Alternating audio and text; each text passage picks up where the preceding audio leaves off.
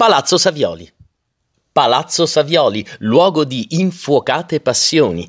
Anche Bologna ha avuto le sue celebrità, divi e divine che furono raccontati e riveriti in lettere, diari, romanzi e film.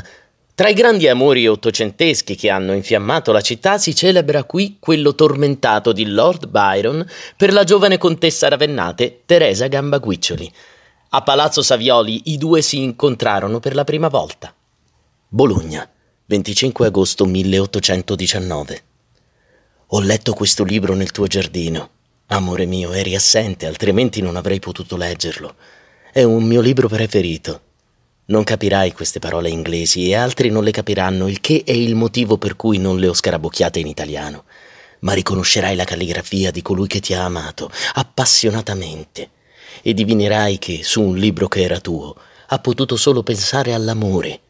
In quella parola, bella in tutte le lingue, ma soprattutto nella tua, amor mio, è compresa la mia esistenza Sento che esisto qui e che esisterò dopo. A quale scopo deciderai tu?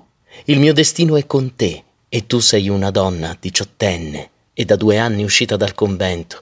Vorrei che tu fossi rimasta lì con tutto il mio cuore, o almeno che non ti avessi incontrato già maritata. Ma ormai è troppo tardi. Ti amo e tu mi ami, almeno lo dici e agisci come se lo fossi, il che per me è di grande conforto ma io ancor più ti amo e non posso smettere di amarti.